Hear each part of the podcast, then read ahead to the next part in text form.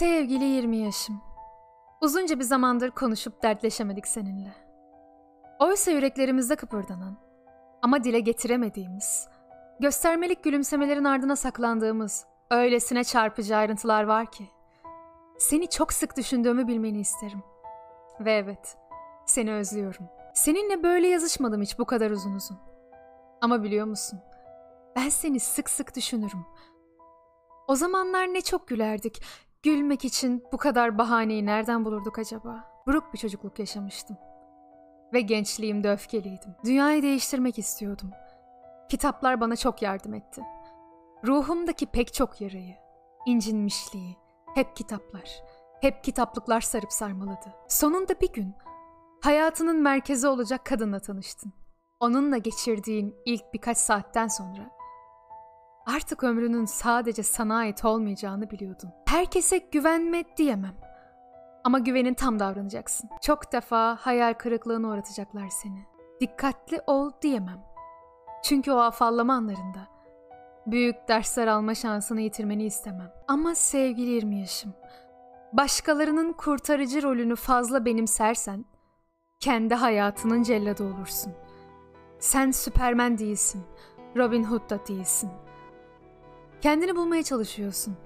Neden yaşadığını, yani yaşamanın bir sebebi olup olmadığını sorguluyorsun. Böyle oluşundan niçin acı çektiğini merak ediyorsun. Kendi kalbine bakamayanın yaşama bulanık, kendi yüreğine bakabilme cesareti gösterenler gönlünü keşfeder. Dışarıya bakan rüya görür.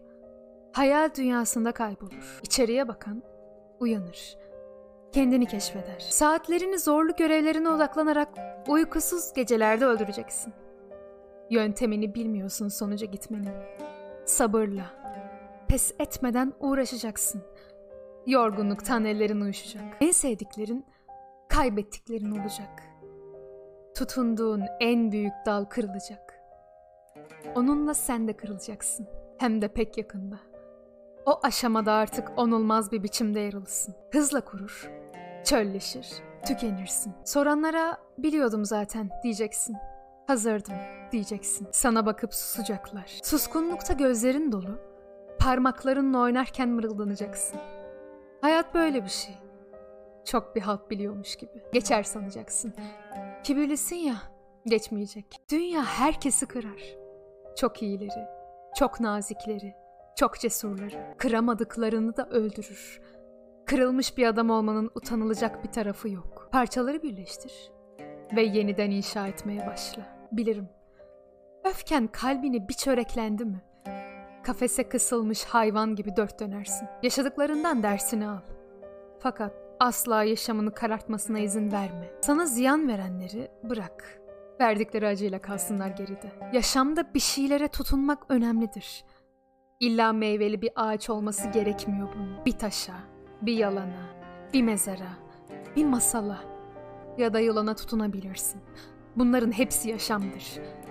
Hiçbir şeye tutunmazsan o yaşam değil, mezarsız ölüm olur. Mutlu olmak hedefin olmayacak.